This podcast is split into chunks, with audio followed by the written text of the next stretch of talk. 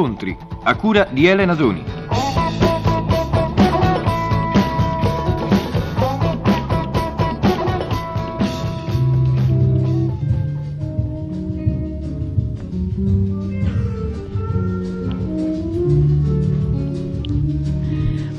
E qui sono a casa di Fabio Testi, la musica, c'è anche il caminetto, c'è dello champagne, ci sono degli specchi, tanti specchi che fanno da fondale, insomma c'è una botta di seduzione quasi invincibile, preoccupante.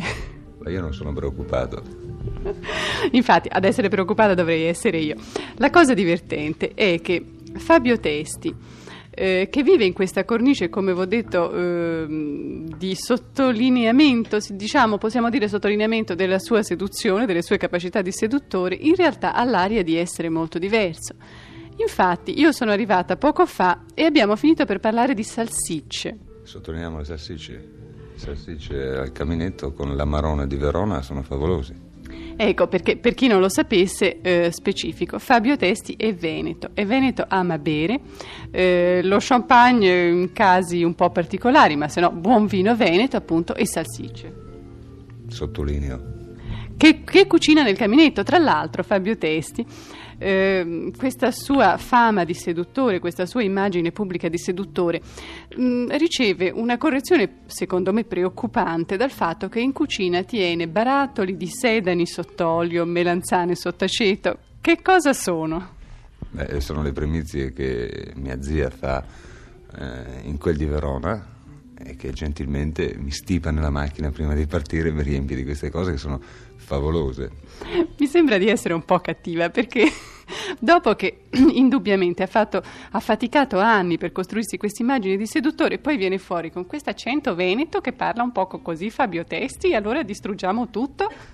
Beh, io a un certo punto lo ostento. Non vedo perché l'accento veneto dovrebbe distruggere qualcosa. E quindi rimaniamo fedeli a questo cliché veneto. Però eh, la sua vita cinematografica l'ha portata molto lontana, direi in praterie sterminate, no? Diciamo che mi hanno portato alcuni registi molto lontani. Per esempio, ecco, parliamo degli ultimi lavori. Gli ultimi ultimi, gli ultimi lavori, dunque l'ultimo film che ho finito è Giubbe Rosse, che uscirà a Pasqua. Canada. Canada, Canada, sì. Poi un altro film dovrebbe uscire adesso che ho fatto quest'estate a Parigi con Romy Schneider che si chiama L'Orage, è una storia di sentimenti, tutta sentimentale, una cosa, una tragedia d'amore. E questo che sto facendo adesso, i quattro dell'Apocalisse, invece che sto lavorando in questi giorni. E a proposito di Romy Schneider, eh, le è capitato di lavorare con attrici eh, famose, ecco, eh, vogliamo vederle un pochino più da vicino con gli occhi di un ragazzo di casa nostra, di un ragazzo veneto, diciamolo. Ecco, questa Romy Schneider che tipo è? Romy è una donna bellissima. E questo lo vedono tutti però. Sì, ma anche da vicino, quello volevo dire. cioè, bellissima, espressiva moltissimo, un viso stupendo ed è un'attrice veramente eccezionale, eccezionale devo dire. Tutte cose che sappiamo anche noi, ma porca miseria, dico, conoscendola da vicino ci sarà anche qualche cosa di più. È simpatica, è allegra, è triste. No, l'unico difetto è che non ha un senso dell'umor, cioè non, non riesce a ridere come ridiamo noi veneti. ecco, questo è una cosa che capita spesso con le attrici che siano troppo prese dalla loro bellezza. Eh, ma penso che il problema di Romy non sia un problema di estetica, sia un problema di, di, eh, di, di professione. Romy ha fatto tanti, tantissimi film e ogni film per lei è una vita nuova che vive, si medesima talmente che lo vive al punto tale che rimane alienata e con le angosce che succedono e le crisi. Ma questo succede anche ad altre attrici importanti, non so, prendiamo Charlotte Rampling con cui ha lavorato. Dico, no, non è che devo fare lo, psichi- lo psichiatra delle attrici a questo punto, non è che devo psicanalizzare tutte le attrici che ho conosciuto. Io ho conosciuto alcune attrici, Charlotte Rampling, ricordo con molto piacere perché fece il film con lei Addio fratello crudele, un film che ricordo con molto piacere perché fu il film che mi qualificò attore, credo, dopo i film contini. E... Ecco, ma quello che certamente, come incuriosisce me, penso incuriosisce un po' tutti, eh, l'immagine cinematografica coincide sempre con l'immagine reale della persona, cioè, eh, faccio per dire, Charlotte Rampling che sembra così misteriosa, è in realtà una donna come sembra al cinema? Beh, è misteriosa sicuramente perché cioè, con un fisico fatto in un, in un, determinato modo c'è anche un carattere fatto in un determinato modo. Cioè, n- noi non abbiamo mai visto John Wayne a, a suonare il violino. E, e, si presume che non lo suoni. Eh, si presume una cosa sicuramente, magari invece è un violinista stupendo, bravissimo, però non ci crede nessuno se lui fa la parte di un violinista in un film, cioè ci sono dei, dei caratteri ben precisi che eh, sono eh, in armonia con il fisico e, e i caratteri che si esprimono anche attraverso i film che facciamo. Ecco, se c'è una persona che ha portato questi caratteri al massimo è Ursula Andres, che come tutti sanno è stata associata alla vita di Fabio Testi eh, per qualche tempo. Ecco, ma che tipo è nella realtà Ursula Andres? No, Ursula è proprio è, è l'eccezione, forse conferma la regola, ma è, ma è, proprio un'eccezione perché Ursula non è attrice. Ursula ha paura della macchina da presa e allora si indurisce e ne esce questa faccia eh, dura, questa faccia alterata dalla paura della macchina da presa, come tutti abbiamo paura della macchina da presa, però lei ha paura in un modo espressivo che esce diversamente da quello che è effettivamente, perché non è assolutamente la donna che appare. Ecco, ma com'è nella realtà? In realtà è una donna semplicissima, una donna che ama i fiori, ama la natura, una donna, una donna femmina, che è molto difficile credo essere donne e femmine. A questo punto la classica domanda dei rotocalchi è la stessa, penso, ormai da parecchi mesi. Si sposa, non si sposa o si lascia? E è mio dovere fargliela, Fabio Testi. Fammi indovin che ti farò ricco, diceva mio nonno. Eh, che lo sa. Va bene, allora torniamo a parlare di Fabio Testi, che evidentemente è un argomento più gradito all'architetto. Architetto? Eh, non è architetto? No, no, architetto è una cosa passata. Io ho fatto tre anni di architettura poi mi sono reso conto che non valeva la pena e ho deciso per una cosa più seria, credo, quella di essere coerente con me stesso. Coerente al punto tale che una mattina mi sono alzato, mi sono guardato attorno, già lavoravo nel cinema come statement, come acrobata per, per prendere i soldoni perché, per fare i derapage con le macchine, per fare queste cose qua, allora ero pagato abbastanza bene. E mi resi conto che fare l'architetto era, era recitare, come era recitare, fare il politico o fare il prete o fare il benzinaro. E, cioè, mi sono reso conto che vivevo in un mondo di attori. E, per essere coerente con me stesso, ripeto, ho deciso di farlo, ma di farlo seriamente, lasciare la facoltà e andare all'accademia. Anche per essere coerente con il suo aspetto fisico, perché diciamo la verità, Fabio Testi è proprio bello, è alto non so quanto, insomma, è altissimo. Insiste, insiste. E beh, eh, dico a un certo punto, avendo gli occhi, bisogna riconoscere certe realtà. Ma io volevo dire questo, secondo me deve essere scomodissimo, deve essere scomodissimo. allora, torniamo a noi, dicevo, deve essere molto scomodo essere belli. Che ne pensa lei? Scomodo? È scomodo quando devo farmi le giacche, non è scomodo. Cioè, è contentissimo di essere bello allora? No, beh, ci sono sempre due, due, due alternative, cioè può essere comodissimo per, per un aspetto e può essere scomodo per l'altro.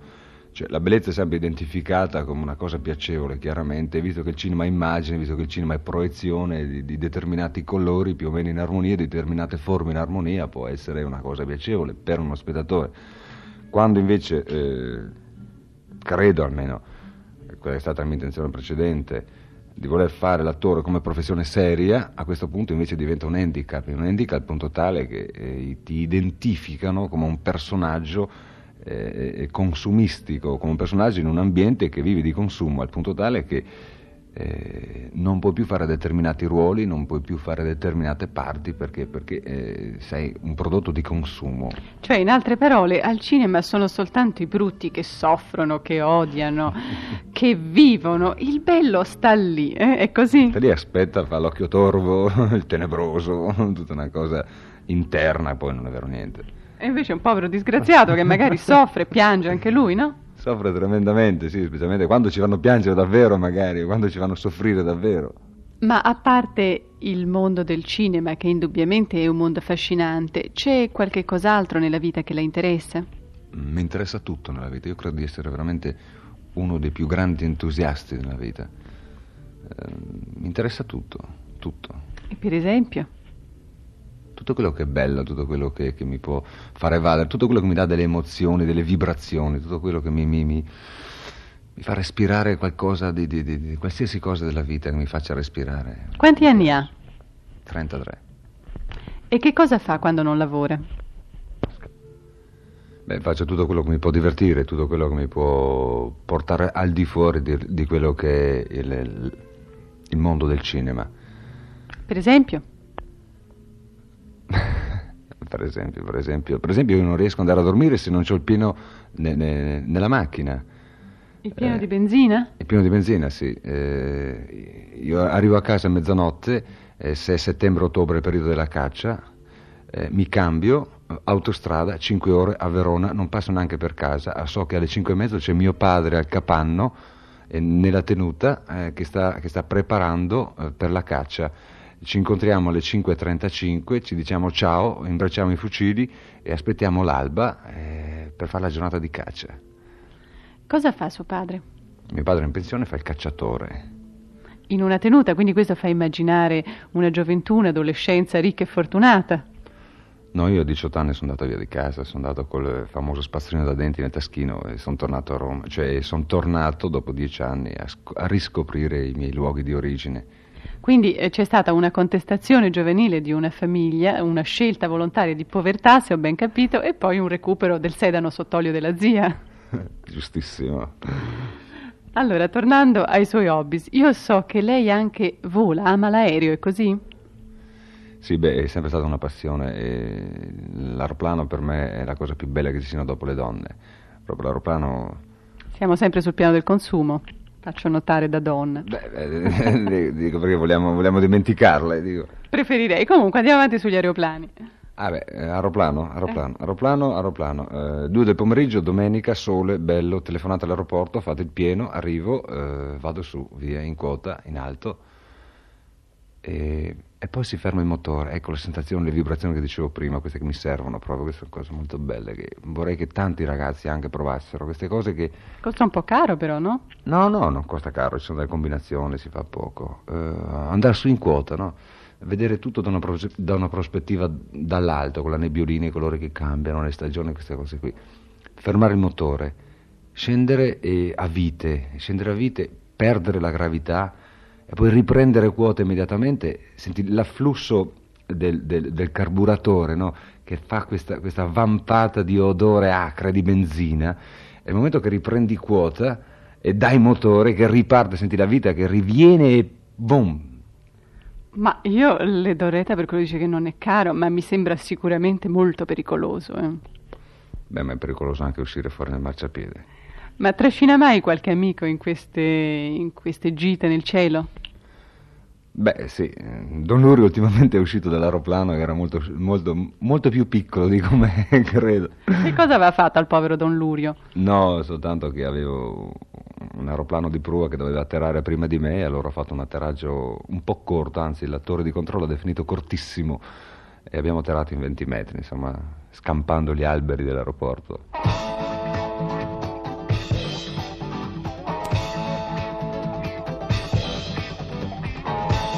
Abbiamo trasmesso Incontri a cura di Elena Doni. È intervenuto Fabio Testi.